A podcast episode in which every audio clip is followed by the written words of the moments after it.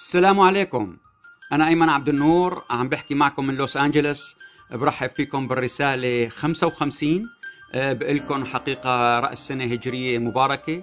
بشكركم كتير على المتابعة. الأعداد بهمتكم وبمعيتكم عم تزداد وعم تزداد المنصات اللي عم بتبثها للرسائل. بتمنى دائما بضل بذكر أنه ما نترك الرسالة بتوصل لعنا توقف، نبعتها للأصدقاء، للناس اللي بنعرفهم، للناس حتى اللي يعني بنعرفهم أنه مثلا رماديين أو موالين، على الصفحات بكل وسائل التواصل الاجتماعي، لحتى الكل ياخذ هالمعلومات يستفيد منها. نقدر على القليلة نصيغ رأي موحد سوري بناء على معلومات صحيحة، وبالتالي تكون تحليلاتنا أقرب للواقع. درعا درعا يعني حقيقة أدهشت العالم بصمودها، وحدت الألم السوري بكل مناطقه. يعني الرسائل اللي الآن عم نشوفها المتبادلة بين كل المناطق صار لها فترة، يعني من سنوات ما عدنا تعودنا عليها نسمعها. كمان نشطت الجاليات السورية اللي كانت فيني أقول يعني استك... استكانت، هدئت، في منها تراخى، في منها مل، في منها تعب. فيعني الآن خلقت واقع جديد، نشطت كل ال... ال... ال... ال... الواقع ب... سواء إعلامياً سواء سياسياً، أعادت الحدث السوري للواجهة، وبالتالي صار في يعني نبض جديد وحماس جديد عند الكل. مثل ما ذكرنا بالرسالة السابقة بي عم بيصير بدقة. عنوان للمرحلة سياسة التمييع، يعني التمييع تأجيل الاجتماعات، تأجيل القرارات، تأجيل البت بالاقتراحات، تأجيل التوصل إلى حل. وبالتالي روسيا أيضا هي من الخبراء بهذا الموضوع، وغيرت حقيقة الجنرال المسؤول عن المفاوضات أسد الله، وجابت جنرال جديد بيكون داوم يعني اليوم. إذن يعني في شيء عم بيصير. هالتمييع شو بيفيدهم للروس؟ بيفيدهم أول شيء بيصير في ضعف وملل عند الطرفين بين النظام وبين اللجان المفاوضة نتيجة ضغوط الأهالي عليها اللي ما عاد تصبر، وبالتالي بيكون في نقص بالمواد الغذائية، بالمواد الطبية، بالمياه، بيكون بالطحين، بكل هالقضايا هاي. هذا الشيء بيعمل عامل ضاغط، ممكن بقى يصير يعني يتلحلحوا شوي عن مواقفهم. هذا ما يعني تطمح له روسيا في عملية التمييع ومطمط النتائج. أيضا بتحرص على أنه يصير بهالفترة هاي انشقاقات وناس تستقطبهم روسيا، وبالتالي أو النظام كمان بهالفترة هاي بيسعى أنه يستقطب بعض الناس. لكن حقيقة الأهالي في درعا ما زالوا صامدين، موحدين وأذكياء، حتى نقول يعني نعطي التوصيف الدقيق. ما تصرفوا بطريقة انتقامية وما تحدثوا بطرق طائفية، وبالتالي في حقيقة خلينا نعترف في ذكاء، حسن تعامل مع المستجدات، وفي تنظيم شديد، وفي انضباط تجاه كبار المجتمع. هذا الشيء حقيقة دروس عم تستفيد منها كل يعني المناطق في سوريا. هلا النظام وإيران هو الأساسي اللي رايد يخربط كل المشهد، رايد ياخذ كل المنطقة، ما رايد يستنى أي توسط روسي، وبالتالي كان رايد يعمل هجوم كبير. لذلك أرسل أعلى سلطة لديه بعد بشار الأسد هو نائبه في الجيش، نائب القائد العام وهو وزير الدفاع أيضا العماد علي أيوب، أرسله إلى درعا، وراح لهنيك باثنين آب إلى درعا المحطة، وقعد بفرع الحزب واجتمع مع اللجنة الأمنية وعطاها أمر، وللقيادات الفرق الموجودة في المنطقة عطاهم أمر العملياتي بالدخول والقتل والنهب وكل شيء. هلأ الميزة أنه الأمر بما أنه في أكثر من فرقة، فهي تحتاج إلى تنسيق، إلى خطوط إمداد، إلى خطوط إمداد بكل أنواعها، وبالتالي لازم تمر عبر غرفة العمليات المشتركة اللي بيرأسها الجنرال الروسي، وهناك بيتم إيقافها. تم إيقافها وبحجة أنه تم تعيين جنرال روسي جديد، وسوف يباشر هو مهمة الوساطة بعد أسد الله.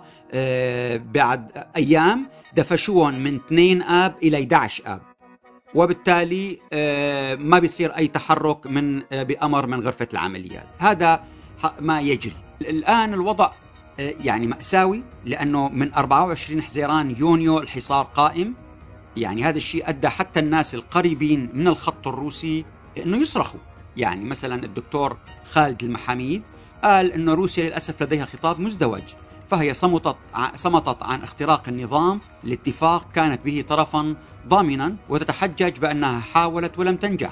بنفس المجال لروسيا انتقادات أنه هي بتسارع بتقديم المساعدة للنظام مهما كان طبيعته، بينما تتأخر في ذلك عندما الأمر بيكون متعلق بتنفيذ اتفاقات هي وقعت عليها مع أطراف أخرى، وعم بينتقدوها أنه حتى الآن صارت درعا مقدمة بحدود خمسة عشر شهيد وفي أطفال وفي نساء وما في مركز طبي لمعالجة الجرحى.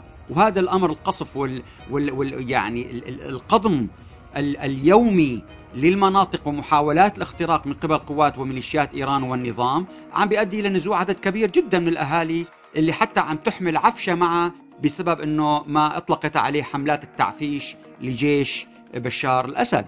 فإذن روسيا واقع في في منطقة أزمة، يعني رايدة ما تخسر أي حدا من الطرفين، لأنه هي تسعى لأن تكون تلعب دور الوسيط كما قدمت نفسها في كثير من الاتفاقات وللمجتمع الدولي مؤخرا في مجلس الأمن الدولي، أنها يمكن أن تقوم بدور الوسيط وأن تعمل على تهدئة كل المناطق وصولا إلى ترسخها، ومن ثم البدء في إجراءات فتح ملفات ولجان مشتركة سورية سورية والعمل بشكل متتابع من أجل التوصل إلى الحل السياسي في سوريا.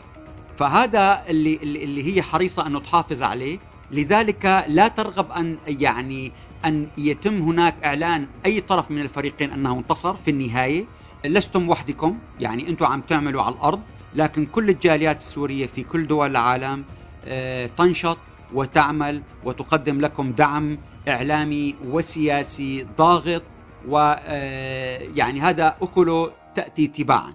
الحقيقة والواقع المناطق النظام يعني مأساوي، اللي بيتابع بيشوف شيء عجيب.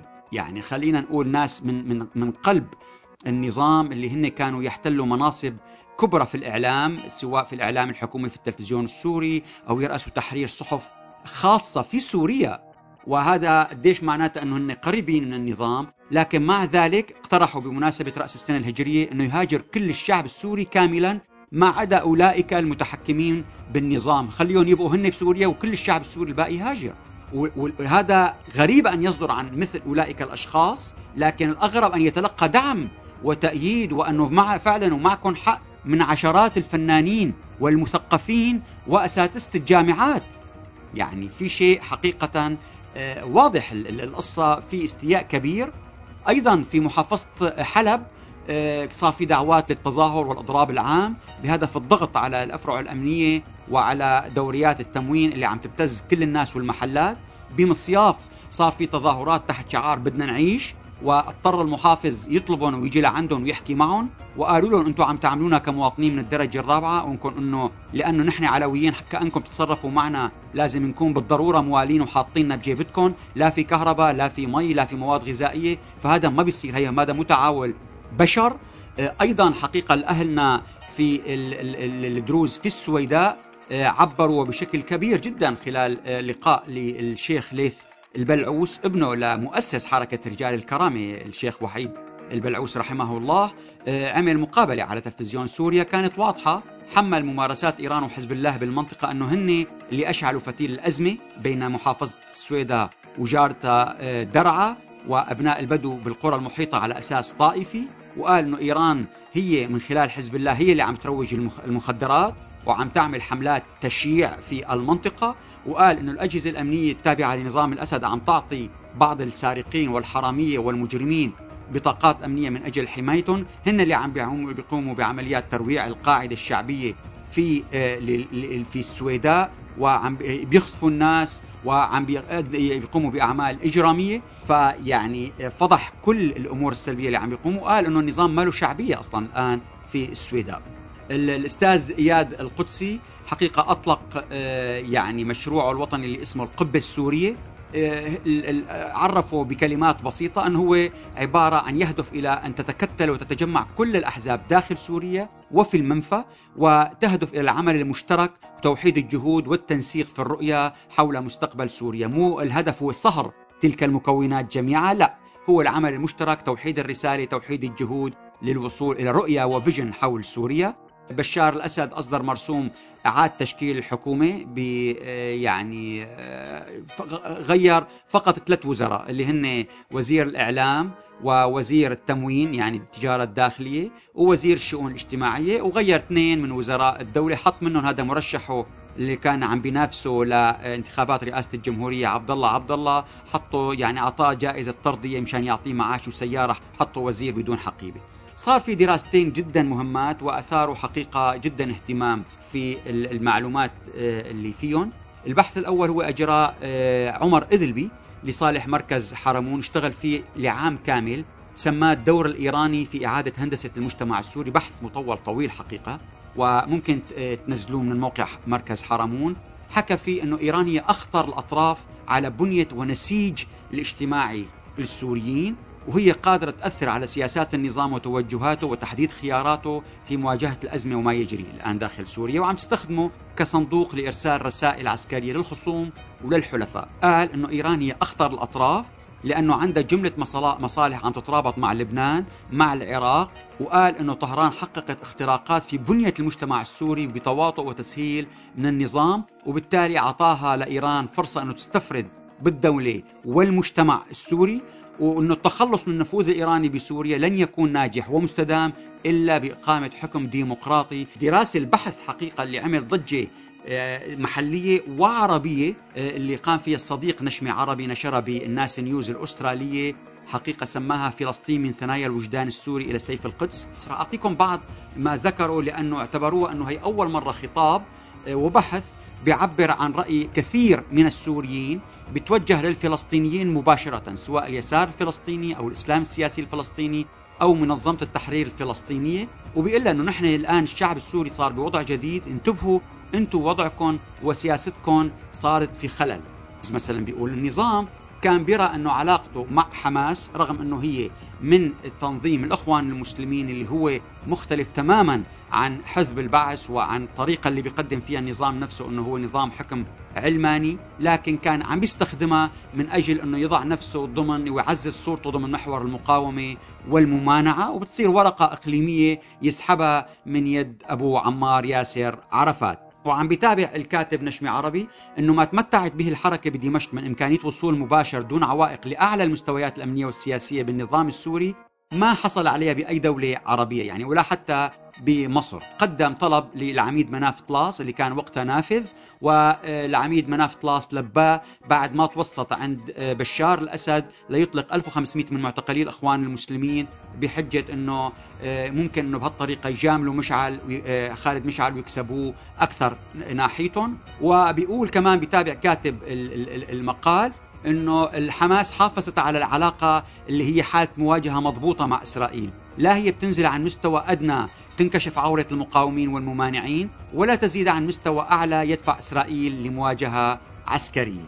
وبيقول أنه بعد الثورة السورية بال2011 اجتمع خالد مشعل مع حسن نصرالله اجتماع مغلق، واثنيناتهم قالوا أنه في فساد هائل في عم بمفاصل النظام السوري، وأنه هذا الشيء عم مدى تغوله عم بيؤدي إلى يعني على على حساب قوة وغذاء وحريات السوريين، ولا بد من إجراء إصلاحات جذرية لا تقبل أي تأخير. فهذا اللي اتفقوا عليه. طلع بعدين خالد مشعل لعند بشار الأسد، ذكر له شو صار، وحكى أنه هو ممكن يستغل نفوذه لدى التيارات الشعبية والإسلامية في سوريا لحتى تتجاوب كلها مع خطوات الرئيس ويدعم خطوات إصلاحية ممكن يقوم بها. ووافق بشار الأسد معه في الجلسة. بعد ما طلع من عنده كان مسكر هو موبايله هو وطالع، بعد ما وصل يعني بحدود نصف الطريق إلى منزله إلى المزة من من القصر الجمهوري، ولا بيلاقي سيارة من قصر الجمهوري لاحقته.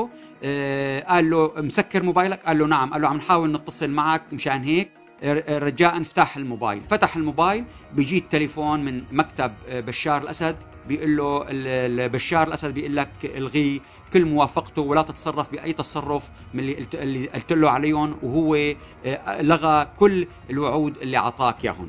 طبعا هذا شيء مهم لحتى يكون للمست... لي يعني للأرشيف ولا للمستقبل. طبعا هذا الشيء نفسه حصل مع مبادرة اللواء محمد ناصيف أبو وائل اللي وصل لتفاهمات مهمة مع زعامات وقيادات من حوران وافق عليها بشار الأسد، بعدين تراجع عنها، وحتى تم اعتقال كل أعضاء يعني أحد وفود التهدئة بعد خروجه من مكتبه لمحمد ناصيف. يعني قبل ما يوصلوا لحوالي كيلومتر اجت الدورية من عند حافظ مخلوف اعتقلتهم.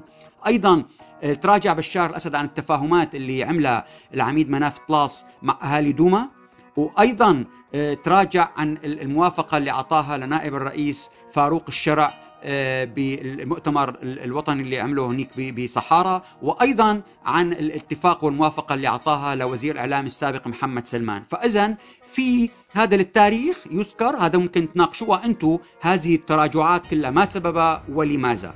إذن أيضا تابع كاتب المقال بيقول بالاجتماع الثاني اللي صار بين مشعل خالد مشعل وحسن نصر الله كان الوضع واضح، قال له لنصر الله بوضوح أنه حماس بسعي لحرية الشعب الفلسطيني لا تستطيع إلا أن تدعم الشعب السوري اللي وقف دائما مع الحق الفلسطيني من أجل حريته، بينما حسن نصر الله قال له نحن ما بنقدر نخرج عن مطالب قيادتنا في طهران ونحن مع كل التحفظات، لكن يجب أن نقف بكل طاقاتنا مع وفق الأوامر التي تلقيناها مع نظام بشار الأسد وفقا لمشغلينه في إيران لحسن نصر الله وحزب الله. فأدرك حين أنه خالد مشعل أنه وضعه أيام انتهت بدمشق، وخاصة بعد ما اعتقلت المخابرات السورية صهره زوج بنته، يوجه رسالة للفلسطينيين بيقول أنا ما بدي زاود عليكم، لكن وما بدي أحكي بمدى أخلاقية التحاقكم بالموقف التابع لإيران، وما رح أكون متحامل على الإسلام السياسي الفلسطيني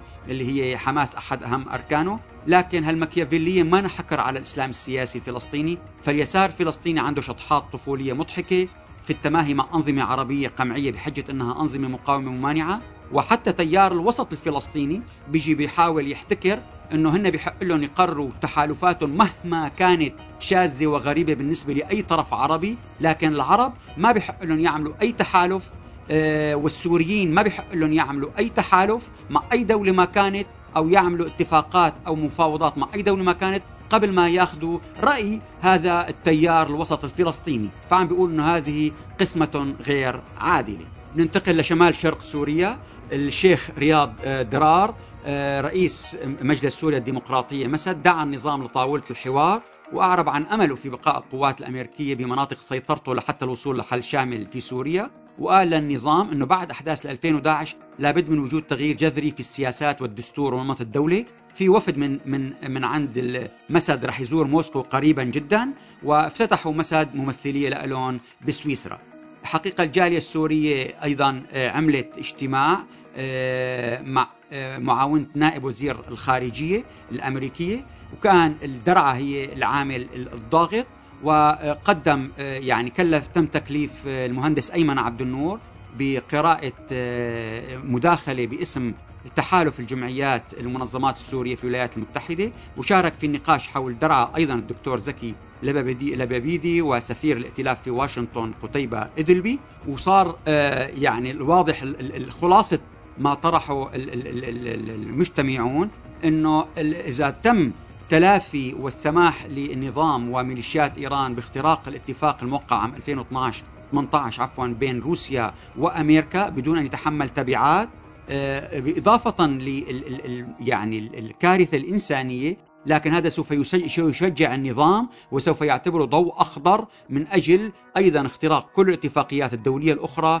والقيام بهجوم وقصف وقتل في شمال شرق سوريا والمناطق الموجود فيها الجيش الأمريكي وقطمة تباعا، واللي هو اللي عم بيشجع الآن انعدام الأمن في تلك المناطق. وأيضا في شمال غرب سوريا سوف يقوم مع روسيا في اختراق تلك المناطق. إذن ما لا يعني لا يجب السكوت عن هذا الأمر. وقدم السادة رؤساء المنظمات الدكتور بكر قبيس والدكتور طارق أبو غزالة والدكتور زاهر سحلول والسيدة سوزان الأخرس والمهندسة ميرنا برق والأستاذ وائل سواح والدكتور كونراد فيشر مداخلات مهمة كتير كانت عن مختلف نواحي المأساة السورية. حقيقة في منها تعلق بزيادة عدد اللاجئين السوريين الموطنين بأمريكا وطالبنا بزيادة العدد، أيضا إجراءات مطلوبة من الحوكمة في مناطق شمال شرق وشمال غرب سوريا، وأيضا التركيز على العدالة والمحاسبة. أيضا سلمت رسالة للرئيس بايدن من خلال وزير الخارجية، وقع خمسة وخمسين رجل دين نافذ جدا من كل الأديان والمذاهب